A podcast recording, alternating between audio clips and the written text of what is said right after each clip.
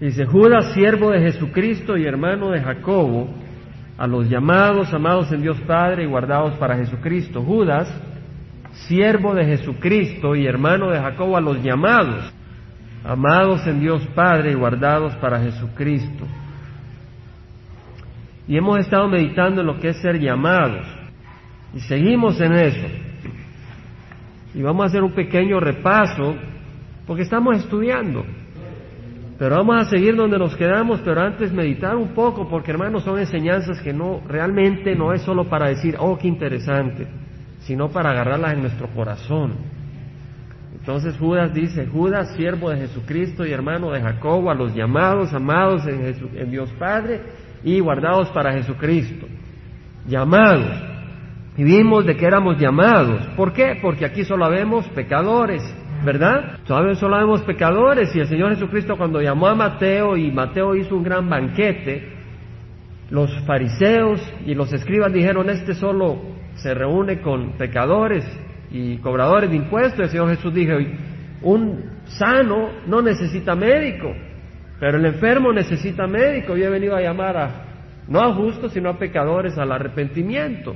Entonces el Señor ha venido a llamar a los pecadores y si tú te crees que eras pecador y que eres pecador, Jesús te vino a llamar. Entonces somos llamados. Pero fíjese bien de que nos llama al arrepentimiento. No existe este jueguito de que yo voy a la cruzada de Greg Glory, paso al frente y después puedo vivir la vida que me da la gana. No es así. No es así. Y más en los últimos días. Muchos vienen adelante a la cruzada de Greg Glory y se arrepienten y sus vidas cambian, pero hay muchos que vienen adelante y dicen unas cuantas cositas, regresan y hacen lo que les da lo que quieren hacer. Y eso no es así. Cristo llama al arrepentimiento, es decir, a dejar la vida que uno llevaba, una vida que tal vez podría parecer moral y bonita, pero estaba centrada en uno mismo. Y Cristo quiere que centremos nuestras vidas en Cristo, porque Él es vida, no nosotros, nosotros somos muerte. Veamos a dónde acabamos. Acabamos en la tumba, porque nosotros no hay vida. Este cuerpo acaba en la tumba, pero un día Jesús la resucita y vamos a estar en su presencia si le hemos recibido en, su, en el corazón. Entonces somos llamados primero al arrepentimiento y luego a hacer luz en el mundo.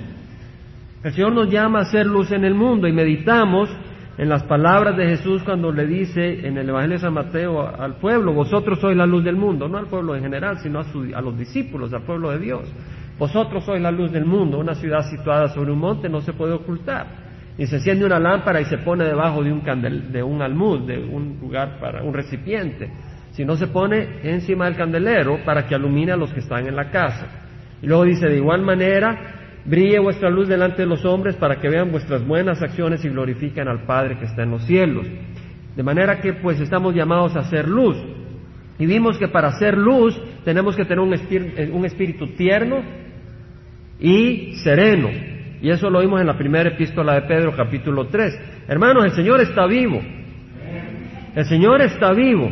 Es interesante, la semana pasada que estudiamos esto, el martes yo estaba compartiéndole a alguien en el trabajo la necesidad de ser testimonios y luz en el trabajo. Y es una persona con la que hemos visto momentos muy difíciles en el trabajo. Momentos difíciles. Lo sabes, pero estamos llamados a hacer luz. Y le empecé a compartir primera de Pedro 3 y me dice, sabes, ese es el versículo que yo estaba leyendo anoche. Pero sabes, no es accidente. El Señor te está confirmando a ti la necesidad de ser testigo aquí, no solo a ti, sino también a mí y a mi congregación. De que es el Espíritu que quiere y nos llama a hacer luz en todos los lugares.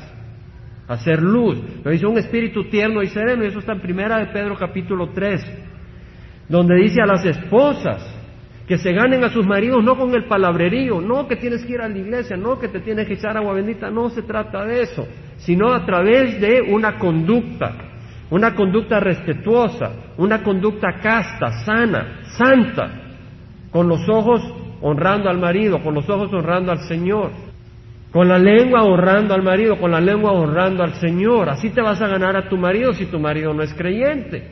En primera de Pedro así habla. Y luego dice, para que tu adorno no sea el adorno externo de peinados y de joyas, no quiere decir que no te puedas poner tus joyitas y arreglarte el pelo. Como decimos, una casa hay que pintarla y mantenerla. Y las mujeres pues hacen bien en ponerse un poquito de make-up. Está bien. pero dijimos que no se pongan peinados de tres pisos, cuatro pisos, ¿verdad? Y joyas tan pesadas que se te caen la mano al suelo. Que la belleza que el Señor busca la belleza del corazón. Él le dijo a los fariseos sepulcros blanqueados. ¿Por qué? Porque tenían apariencia de santidad, pero realmente en su corazón estaban llenos de toda iniquidad. Y nosotros tengamos cuidado porque podemos ser sepulcros blanqueados. Podemos tener una apariencia de santidad porque vamos a Calvary Chapel, pero por adentro somos sepulcros blanqueados, llenos de toda clase de podredumbre, llenos de toda clase de falsedad y de hipocresía. ¿Cierto, hermanos? Entonces el Señor nos dice, mira, no seas un sepulcro blanqueado, yo te amo, tú eres un templo del Espíritu Santo, no eres un sepulcro blanqueado, nos dice el Señor. Entonces saca de tu corazón todo aquello que no honra al Señor. Eso es lo que dice el Señor.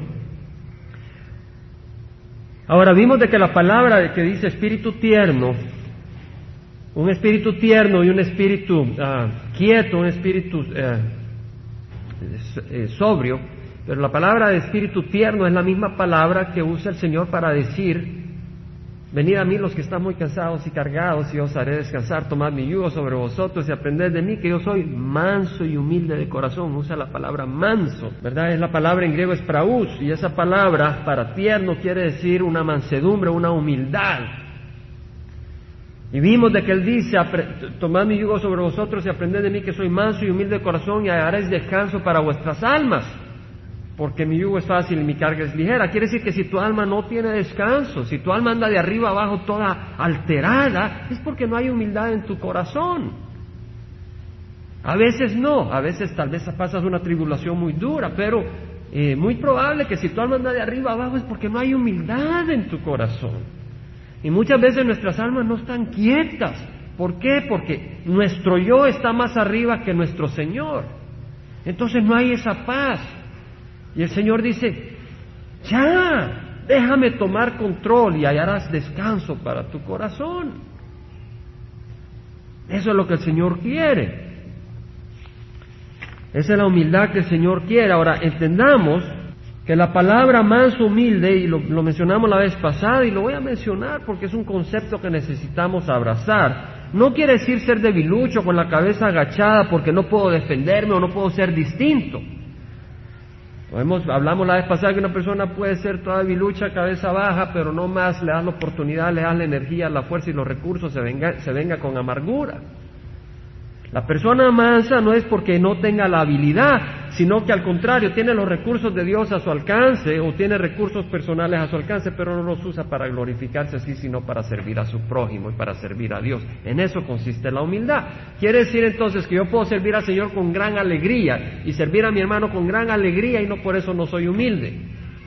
Es más, si estoy sirviendo a otros y no a mí, eso es una muestra de humildad. Ahora, si lo estoy haciendo para que digan, mírenme a mí, entonces no estoy sirviendo a mi hermano, sino que estoy buscando servirme a mí y eso no es humildad. Pero cuando yo me salgo de la pintura, del cuadro, yo me olvido de mí, estoy pensando realmente en otra persona, ahí hay humildad. Estamos, hermano. El Señor Jesús, cuando iba camino a Jerusalén y pasó por Samaria, y en aquella vía no lo quisieron recibir porque sabían que iba para Jerusalén a adorar al templo. Y como los judíos y los samaritanos tenían animosidad unos con otros, le dijeron a Jesús, tú no que te quedas acá. Y el Señor Jesús podía haber traído fuego del cielo. Y Juan y Santiago le dijeron al Señor, mira, ¿por qué no nos permites y pidamos que, que venga fuego del cielo y consuma esta aldea? Y el Señor Jesús les dice, no sabes de qué espíritu eres, porque yo no he venido a destruir sino a salvar al mundo. Entonces el Señor Jesús no pensó en sí, sino pensó en esas almas que Él había venido a salvar. Y así la persona de espíritu humilde no piensa en sí que ha sido ofendido, sino piensa en la persona que está tirando la ofensa y tiene compasión y dice, Señor, perdónales, ayúdales, porque se están condenando. Ese es un espíritu humilde.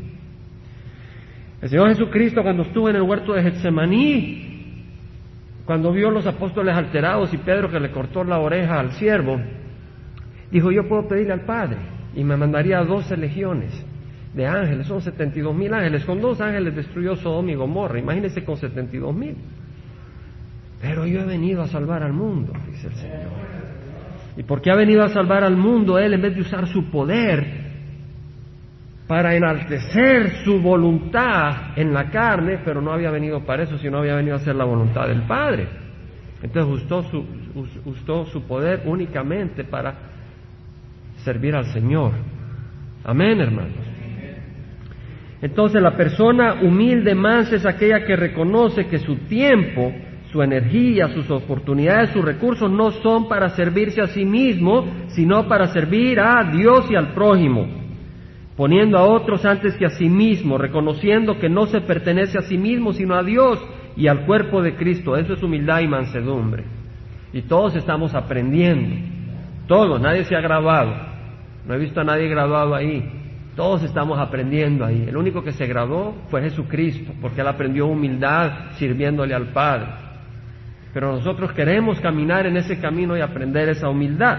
El Señor Jesús nos dice a través de Pablo, nada hagáis por egoísmo, por vanagloria, sino que con actitud humilde, Filipenses 2, 2 y 3, perdón, 2, 3 y 4, cada uno de vosotros considere al otro como más importante que a sí mismo, no buscando cada uno sus propios intereses, sino los intereses de los demás. O sea, no buscando cada uno sus propios intereses, sino los intereses de los demás. Este no solo es un verso para memorizar, sino para entender. Entender no acá, porque acá es muy fácil entenderlo, para entenderlo acá y para ponerlo en práctica. No buscando cada uno sus propios intereses, sino los intereses de los demás. Ahí hay mansedumbre. Hoy yo puedo tener la cabeza baja, y no ser manso. Hoy mírame a mí, me dijeron esto, me dijeron lo otro. Estás pensando en ti, no estás pensando en los demás. ¿Cierto? O puedes ir gozoso sirviendo. Ahora, la persona que es mansa, la persona que es humilde también tiene un espíritu templado. Un espíritu templado es un espíritu que no anda ni de arriba ni abajo saltando de acuerdo a las circunstancias. ¿Verdad? Generalmente la mayoría de nosotros, tal vez no todos, pero la mayoría de nosotros cuando las cosas andan bien andamos pero a pulmón alto. Cuando las cosas andan mal, uh, pero ni nos volteen a ver que nos derretimos. ¿Verdad? Porque nos estamos fijando en nosotros y las circunstancias, pero la persona humilde, la persona mansa se olvida de sí. Y si las circunstancias son difíciles, tiene los ojos en Cristo. Y si son buenas y suaves, tiene los ojos en Cristo. Todo está estable. ¿Verdad? Y el Señor quiere que así seamos porque eso es luz en el mundo. Así como la esposa va a ganar a su marido a través de su testimonio, así nosotros si tenemos ese espíritu humilde somos luz en el mundo para ganar al mundo a Cristo Jesús. Y de eso se trata, ser luz en el mundo. Ahora, hay un aspecto que queríamos discutir y empezar a estudiar, no discutir, sino tratar y evaluar la semana pasada, y es que hay un aspecto de la humildad muy importante, y ese es el contentamiento contentamiento o aceptación de circunstancias. El espíritu que acepta la voluntad de Dios, el espíritu que recibe las circunstancias de la vida como viniendo de la mano de Dios, recibiéndolas como algo bueno, aceptándolas sin resistirlas ni luchando contra ellas, es un espíritu manso. La persona de espíritu manso, humilde, no pelea contra Dios, mas acepta su voluntad, entendiendo que las dificultades que Dios permite en su vida, los insultos, el maltrato, todo ello es para disciplinar y purificar y bendecir su alma. El espíritu manso, humilde, es un espíritu que tiene contentamiento porque ha aceptado la voluntad de Dios. En Primera de Pedro, capítulo 5, y yo les invito a que tomen eh, nota en algunos versículos que no vamos a cubrir. Pero les invito a que estudien Primera de Pedro capítulo 2 del 18 al 23, capítulo 4 del 12 al 19. Son versículos relacionados. Pero vamos a meditar un poco en Primera de Pedro capítulo 5. Versículo 5 dice, asimismo vosotros, los más jóvenes, están sujetos a vuestros mayores. Y todos vosotros revestidos de humildad en vuestro trato mutuo porque Dios resiste a los soberbios, pero da gracia a los humildes. El que no se somete a la autoridad es soberbio, dice el Señor. La mujer que no se somete a la autoridad establecida por Dios en su hogar es soberbia. El hombre que no se somete a la autoridad establecida por Dios es soberbio. Y dice la palabra de Dios, Dios resiste a los soberbios, pero da gracia a los humildes.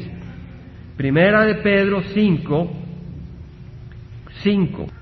Y en el versículo 6 dice, humillaos pues, humillaos es decir, en vez de estar inflado, bájate, humillaos pues bajo la poderosa mano de Dios para que, para que Él os exalte a su debido tiempo.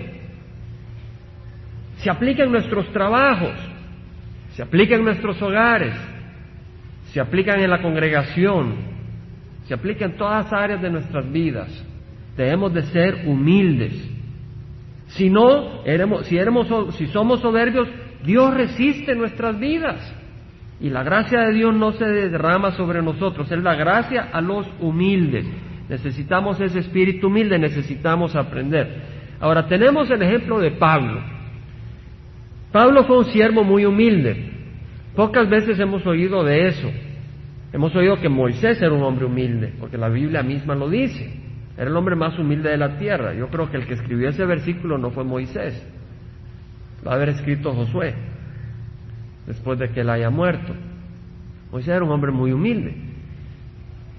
No era un hombre cobarde. Era un hombre que se enfrentó al faraón, pero sabía que iba en el poder del Señor. Él no se gozaba en la destrucción de su enemigo. Él quería que el enemigo se arrepintiera y que dejara al pueblo de Dios adorar. No buscaba usar el poder para destruir, pero estaba en las manos del Señor. Pero Pablo era un hombre muy humilde. Si vamos al libro de Hechos, al capítulo 9, tenemos la historia de la conversión de Pablo. Pablo iba hacia dónde? Hacia Damasco. El camino a Damasco iba con cartas de los ancianos, de las autoridades, para agarrar a los que seguían el camino. El camino de vida, el camino del cristianismo. Y para meterlos presos y hasta darles muerte. Y cuando iba en el camino, ¿qué, le, le pasó alrededor de él? Apareció una luz destellante. Y se oyó una voz que le dijo, Pablo, Pablo, ¿por qué me persigues?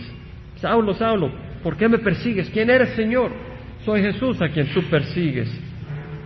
Pablo se cayó del caballo, iba con todo el poder. Dios mismo bajó del cielo. Jesucristo mismo sacó un destello de luz alrededor de Pablo en una forma eh, dramática. Él se cayó, se oyó una voz, la gente que rodeaba, que acompañaba a Pablo, oyeron la voz de Jesucristo. Jesucristo mismo le habló en voz audible a Pablo, en presencia de otros. Y luego le dice a Ananías, ve a la calle derecha, a donde está Judas, ahí se está eh, hospedando Pablo, Saulo, y él ha visto en visión de que tú le pones la mano y se le abren los ojos, porque lo ha escogido como mi instrumento para los gentiles. Imagínense, qué anuncio, qué anuncio. Pablo fue anunciado ahí a través de Ananías, ve, este es mi instrumento escogido para los gentiles. Pudiera inflarse, pudiera quejarse de las circunstancias. Según él, el apóstol por excelencia pudiera haber creído. Pero vamos a Efesios y en Efesios capítulo 4, ya no leímos hechos, pero le conté la historia. Pero ustedes pueden leerlo eh, en una forma exacta, versículo por versículo. Pero en Efesios capítulo 4, versículo 1, Pablo dice, yo pues, prisionero del Señor, yo prisionero del Señor, os ruego que viváis de una manera digna de la vocación con que habéis sido llamados. Él se llama prisionero del Señor. Él no se queja con el Señor. Él acepta su posición, soy prisionero del Señor. Él estaba en prisión. Pablo escribiendo esto estaba en prisión, podía haber dicho, ¿cómo es posible? Dios se me apareció a mí, Jesucristo me habló a mí. ¿Cómo es posible? Yo voy a alcanzar a todo el mundo, pero aquí estoy en prisión. Pudiera quejarse. Pero desde prisión escribió grandes cartas que nosotros leemos y es la palabra de Dios y alimenta a miles y millones de personas a lo largo de la historia de la humanidad. Él con espíritu humilde había aprendido a ver de que las circunstancias vienen de la mano de Dios con un buen propósito para sus hijos. Porque él se había quitado los ojos de sí mismo y su corazón estaba en el Señor. Y sus ojos estaban en el Señor y su pasión no estaba en Pablo, su pasión estaba en Jesucristo. Y porque su pasión estaba en Jesucristo, cuando estaba en la cárcel sus ojos estaban en Jesucristo. Y por eso él podía decir, yo pues prisionero del Señor, os ruego que viváis de una manera digna de la vocación con que habéis sido llamados. Eh, tenemos una vocación, un llamado, con toda humildad y mansedumbre, con paciencia, soportándonos unos a otros en amor. El Señor quiere que tengamos mansedumbre, que seamos humildes, esforzándonos por preservar la unidad del Espíritu en el vínculo de la paz. El Señor quiere que busquemos la paz, solo los humildes buscan la paz. El que no es humilde no busca la paz, busca su nombre y su posición o, su, o lo que sea, o, mostrar que él está en lo correcto o ella está en lo correcto. Pablo había aprendido con humildad a estar contento cualquiera que fuera su situación. En Filipenses 4, versículo 11 al 13, Pablo dice, he aprendido a contentarme cualquiera que sea mi situación. Fíjense que él dice, he aprendido. No dice, lo recibí de repente. He aprendido a contentarme cualquiera que sea mi situación. ¿Qué situación? Cualquiera. Cualquiera que fuera la situación, Pablo había aprendido a estar tranquilo. No quiere decir dolido, porque dolido, no quiere decir cansado a veces, no quiere decir a veces triste, pero dentro de todo satisfecho, aceptando las circunstancias que Dios le pondría. No quiere decir a veces desanimado, a veces apangado, pero no quebrantado en espíritu. Él había aprendido a contentarse, cualquiera que sea mi situación. ¿Qué situación, hermano? Cualquiera. Hermanos, ¿por qué no piensa usted en su corazón qué situación le molesta más? Yo le digo, el Señor te dice, aprende a estar contento en esa situación. No quiere decir que si no puedes salirte de alguna situación, no trates de salirte. Si es de acuerdo a la voluntad del Señor, porque puedes buscar la voluntad del Señor. En otras palabras, si estás en prisión y puedes buscar que te salgas de prisión, pues busca salirte de prisión. Pero mientras estés en prisión, acepta la voluntad del Señor y glorifica a Cristo Jesús. De eso se trata. No quiere decir que si te has quedado sin trabajo, te quedes sin trabajo digo, yo estoy contento con la situación que Dios me da. No, no, no, muestra que quieres buscar trabajo y busca y busca trabajo. Así como los hermanos de la congregación nos quedamos, trabajo, nos quedamos sin trabajo, buscamos trabajo. Ahora dice Pablo, yo sé vivir en pobreza y sé vivir en prosperidad, en todo y por todo he aprendido el secreto de estar saciado, como de tener hambre, de tener abundancia, como de sufrir necesidad. Pablo había comido grandes festines y había pasado hambre. Todo lo puedo en Cristo que me fortalece. Ese es el secreto. Dice, he aprendido el secreto de estar saciado. ¿Cuál era el secreto? Cristo. Tal vez tú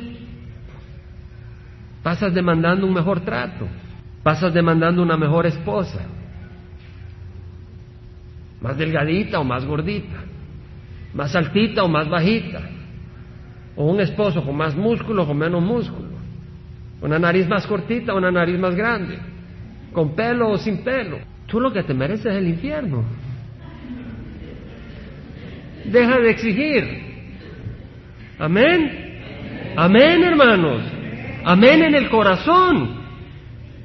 Amén en el corazón quiere decir que si te estás quejando de tu cónyuge o de tus hijos o de tus padres o de tu trabajo, glorifica a Cristo y acepta la circunstancia que el Señor te da para glorificar su santo nombre. Eso es humildad. ¿Quién eres para exigirle a Dios algo? ¿Acaso eres bueno? No somos buenos. Amén. Cristo es bueno. Un espíritu descontento, un espíritu quejumbroso, un espíritu que se pasa quejando y murmurando, es un espíritu desagradecido, es un espíritu orgulloso, que se cree tener derecho a algo mejor cuando lo que merecemos es el infierno. Todos necesitamos un espíritu humilde y manso, no quejumbroso. En Filipenses 2, 14 al 15, dice Pablo, y dice Jesucristo, haced todas las cosas sin murmuraciones ni discusiones, todas las cosas, para que seáis irreprensibles. Esto cubre a todos. A todos, dice el Señor, haced todas las cosas sin murmuraciones ni discusiones. Eso habla a hijos, le habla a padres, le habla a esposos, le habla a esposas, le habla a empleados, le habla a jefes, le habla a ciudadanos, le habla a presidentes. Haced todas las cosas sin murmuraciones ni discusiones, para que seáis irreprensibles y sencillos, hijos de Dios sin tache en medio de una generación torcida y perversa, una generación oscura donde esa luz no brilla. Por eso tiene que brillar nuestra luz ahí. Al hacer las cosas sin murmuraciones ni discusiones, brilla la luz de Cristo. La brilla la luz de un espíritu humilde y manso, en medio de la cual resplandecéis como luminares en el mundo. Aquí vemos la luz del mundo. Amén. Acá dice, en medio de cuál resplandecéis como luminares en el mundo. Jeremías le dice a, su escriba, su escriba Baruch, tú buscas para ti grandes cosas, no la busques. Busca grandes cosas para Cristo, pero no para ti. Amén. En Timoteo dice el Señor, la piedad en efecto es medio de gran ganancia cuando va acompañada de contentamiento. Porque nada hemos traído al mundo y nada podemos sacar de él y si tenemos que comer y con qué cubrirnos, con eso estaremos contentos. El salmista dice en el Salmo 23, el Señor es mi pastor, nada me faltará. No que no, lo que quiere decir es que estará contento con lo que tenga, porque su pastor le ha dado eso y con eso está suficiente. ¿Estamos contentos, satisfechos, aceptando la voluntad de Dios o estamos inquietos, quejándonos, insatisfechos, infelices? ¿Somos humildes, sencillos, mansos o somos arrogantes, orgullosos, inflados en nuestra propia opinión? Si nos humillamos, como nos exhorta y nos invita Jesús en Mateo, tendremos reposo y paz para el alma. Venid a mí los que estáis cansados y cargados, y yo os haré descansar. Tomad mi yugo sobre vosotros y aprended de mí que soy más humilde de corazón y hallaréis descanso para vuestras almas. El corazón humilde es el corazón en paz. El corazón inquieto necesita humildad. A veces hay inquietudes que el Señor puede poner para moverte a otra cosa, moverte a hacer esto. Estamos, por alguna razón, no toda inquietud es, símbolo de orgullo. Nuestro Señor Jesús se turbó hasta el punto de muerte cuando estaba en el huerto de Getsemaní, pero Él ahí mostró su humildad. Ahí Él podía estar todo inquieto todo el tiempo, pero Él vino y puso su corazón en descanso al decir, Señor, que se haga tu voluntad y no la mía. Ese era un símbolo de humildad. El Señor Jesucristo nos dice, por nada estéis afanosos, más bien en todo mediante oración y súplica con acción de gracia sean conocidas vuestras peticiones delante de Dios. Y la paz de Dios que sobrepasa entendimiento guarda vuestros corazones y vuestras mentes en Cristo Jesús. Por nada estéis afanosos. Si estás afanoso, si estás inquieto, si tú crees que mereces algo, pídele al Señor, como Pablo pidió. Yo merezco no tener esta espina en la carne. Yo merezco no tener esto. Señor, quítalo de mí, yo ya no lo aguanto. Tres veces y el Señor le dijo, te basta, mi gracia es suficiente. Y Pablo lo recibió, eso es humildad. Podía seguir batallando el resto de su vida y hacer ese su problema y su centro y su queja con el Señor día tras día, tras día, tras día. Pero él aprendió a recibirlo y a usar eso para tener un corazón humilde y servir al Señor en todas las áreas donde el Señor le puso. El Señor Jesucristo sabía de que si Pablo habiendo ido al tercer cielo, habiendo visto el cielo, habiendo visto las cosas hermosas que vio, él iba a ser orgulloso. Entonces el Señor viene y le pone una aflicción en la carne para poder usar a Pablo. Pablo recibió esa aflicción, aprendió a vivir con ella para servir al Señor en debilidad, para que el poder de Cristo se manifestara. El corazón orgulloso no quiere estar así. El corazón orgulloso quiere estar fuerte en sí mismo y servir al Señor en su propia fuerza. Pero el Señor no usa así a los siervos. A los siervos que usa el Señor son aquellos que no tienen energía para seguir, solo la energía de Cristo Jesús. Yo quisiera que consideráramos el poder que hay en la humildad. En la humildad hay un gran poder. Vamos a leer en Hechos, libro de Hechos capítulo 16. Empieza la historia en el versículo 16. ¿Quién es el que escribió el libro de Hechos? Lucas. Y si usted se da cuenta, Lucas describe las cosas con un gran detalle con mucho detalle. Y usted tiene algún interés en alguna área donde haya mucho detalle, Lucas escribió con mucho detalle. Detalle, detalle.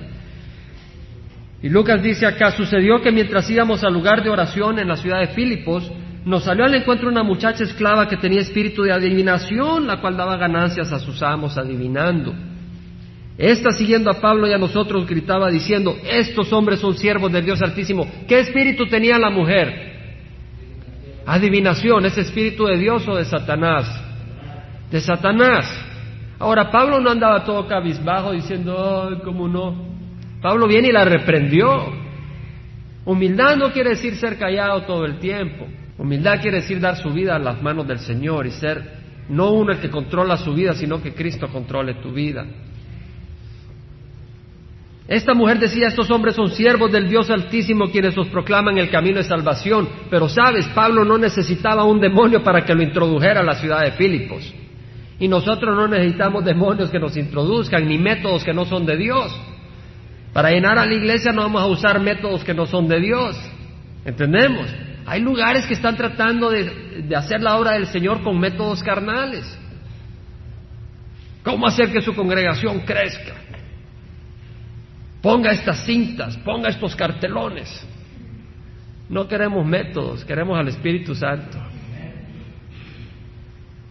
Y dice que esto lo hacía por muchos días, mas desagradando esto a Pablo se volvió y dijo al Espíritu, te ordeno en el nombre de Jesucristo que salgas de ella. Ahí hay humildad. Y usted dice, ¿cómo va a haber humildad? Le habló fuerte. El Señor también Jesucristo habló fuerte, pero era humilde, porque estaba interesado en los negocios de Dios, no en sus propios negocios. Y salió en aquel mismo momento. Pero cuando sus amos vieron que se les había ido la, esperanza y su ganancia, prendieron a Pablo y a Silas y lo arrastraron. No lo llevaron en carrito, lo arrastraron hasta la plaza ante las autoridades y después de haberlos presentado a los magistrados superiores, dijeron, estos hombres siendo judíos alborotan nuestra ciudad y proclaman costumbres que no nos es lícito aceptar ni observar, puesto que somos romanos. La multitud se levantó a una contra ellos y los magistrados superiores, rasgándole sus ropas, ordenaron que los, los acompañaran a la cárcel, los azotaran. ¿Ustedes creen que el azote era así? ¿Un par de azotitos? Agarraban esos azotes y los azotaban hasta sangrarles la espalda, con ganas, para aplacarlos, para quebrantar sus espíritus. Pablo, después de dar muchos azotes, lo echaron en la cárcel, no lo llevaron al hospital, los echaron a la cárcel después de estar azotados y sangrados y golpeados. Pablo podía haber dicho, Señor, este no era el negocio con que yo entré en negocio contigo. Tú me hablaste a través de Jesucristo, salió luz destellante, dijiste, le dijiste a, a tu siervo de que yo era escogido para las naciones. ¿Qué trato me estás dando? Pablo no se quejó. Él había visto su, sacrificio, su sufrimiento, una oportunidad para glorificar el nombre de Cristo Jesús. ¿Estamos? Él había visto su sufrimiento, una oportunidad, no una desgracia. Él había visto su circunstancia, una oportunidad y una bendición del Señor, y no una maldición. A veces el cristiano se anda quejando como que la circunstancia es una maldición, pero la Biblia dice todas las cosas obran para el bien de aquellos que aman a Jesús que han sido llamados de acuerdo a su propósito. ¿Y qué pasa cuando hay humildad? Hay gozo y hay poder. Pero en el versículo 25 vemos que como a medianoche Pablo y Silas lloraban y se quejaban. No, ¿verdad que no dicen así? Oraban y cantaban, hermanos. Y está escrito para que nosotros aprendamos. Oraban y cantaban himnos a Dios y los presos escuchaban. Ponga atención, los presos. ¿Qué estaba haciendo Pablo y Silas? Estaban haciendo luz. Estaban teniendo un espíritu humilde y manso. Y ese espíritu humilde y manso estaba confundiendo a los presos y al carcelero. ¿Cómo es posible? Estos hombres han sido golpeados, los han sangrado y aquí están alabando a Dios. ¿Qué Dios es ese? Un Dios de poder. Porque cuando Dios tiene siervos así, Él manifiesta su poder. Cuando Dios tiene siervos así, los siervos no tienen que hacer su fuerza, Dios exhibe su fuerza. Y entonces vino un terremoto. Ahí dice, de repente se produjo un gran terremoto, de tal manera que los cimientos de la cárcel fueron sacudidos. Al instante se abrieron todas las puertas y las cadenas de todos se soltaron. Al despertar el carcelero y ver abiertas todas las puertas de la cárcel, sacó su espada, se iba a matar creyendo que los presos se habían escapado. Mas Pablo clamó a gran voz diciendo, no te hagas ningún mal, pues todos estamos aquí. ¿Qué hizo Pablo? No estaba pensando en sí, estaba golpeado, estaba sangrado, estaba pensando en la vida del carcelero y de los demás. Vemos aquí el hombre de Dios, el hombre que igual que Jesucristo tiene sus ojos en las cosas de Dios y no en sí mismo. Él pidió luz y se precipitó adentro y temblando se postró ante Pablo y Silas y después de sacarlos dijo, Señores, ¿qué debo de hacer para ser salvo? Está hablando de salvación de su alma. Ellos le respondieron, cree en el Señor Jesús y serás salvo tú y toda tu casa. Cuando tú seas manso, cuando tú seas humilde, cuando yo sea manso, cuando yo sea humilde en el lugar de trabajo, en los ambientes a donde estamos, la gente va a preguntarnos qué necesito hacer para ser salvo. Porque el Señor se va a mover con poder. y va a tocar la vida, va a hacer algo el Señor. El Señor va a hacer algo poderoso, algo poderoso donde la gente va a preguntar y tú vas a tener la palabra del Señor en la boca. Le hablaron la palabra del Señor a él y a todos los que estaban en su casa. En otras palabras, la misión de Pablo era compartir la palabra de Dios. Y él los tomó en aquella misma hora de la noche y les lavó las heridas. Enseguida fue bautizado él y todos los suyos, levantándolos a su hogar, llevándolos a su hogar, les dio de comer y se regocijó grandemente por haber creído en Dios con todos los suyos. Creyó a través del testimonio de la humildad de Pablo y de Silas. Amén. Realmente, eh, lo que más me llama la atención es que cuando iba a estudiar el libro de Judas, digo, Señor, ¿qué vamos a estudiar? Danos una revelación nueva. Hemos estudiado de falsos maestros, hemos estudiado de esto, de lo otro, ¿verdad? Y el Señor nos agarra en el primer versículo y no nos suelta con tanta enseñanza. Yo creo que es una enseñanza de la necesidad de ser humilde, pero nos explica cómo ser humilde y nos da los ejemplos en las escrituras y nos habla de cómo. Y nos dice, así quiero que seas luz en el mundo. Vamos a pedirle al Señor que nos dé esa humildad. Padre Santo, te doy gracias que nos has hablado con tu palabra. Te damos gracias que nos has dejado claro el entender lo que es ser humilde. El ser humilde no es ser quejumbroso. El ser humilde no es estar quejándose. El ser humilde no es estar murmurando. El ser humilde es recibir las circunstancias, darte gracias por la oportunidad que nos das para brillar para Cristo Jesús. Padre, queremos tener esa humildad. Padre, te rogamos que nos envíes tu Santo Espíritu para que nos exhorte y nos haga ver cuando te estamos fallando en esta área, porque queremos ser humildes y mansos, porque tú dices, benditos sean los, benditos son, bienaventurados los pobres en espíritu, pues de ellos es el reino de los cielos. Bienaventurados los humildes, porque ellos heredarán la tierra. Nadie que venga con un espíritu orgulloso va a entrar al reino de los cielos. Primero tenemos que venir y pedir que tú derrames tu sangre y luego tú te encargas de quitar el orgullo de nuestras vidas. Padre, te ruego que nos ayudes a desalojarnos, a eliminar de nuestras vidas el orgullo.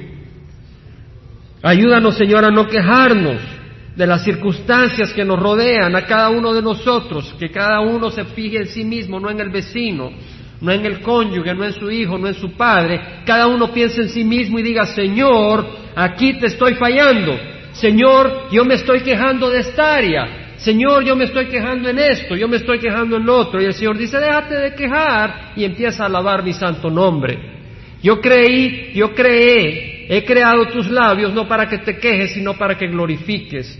He creado tus labios para que traigas bendición, no para que traigas tristeza para que traigas vida, no para que traigas muerte, para que traigas esperanza, no para que traigas desánimo. Padre, glorifica tu nombre.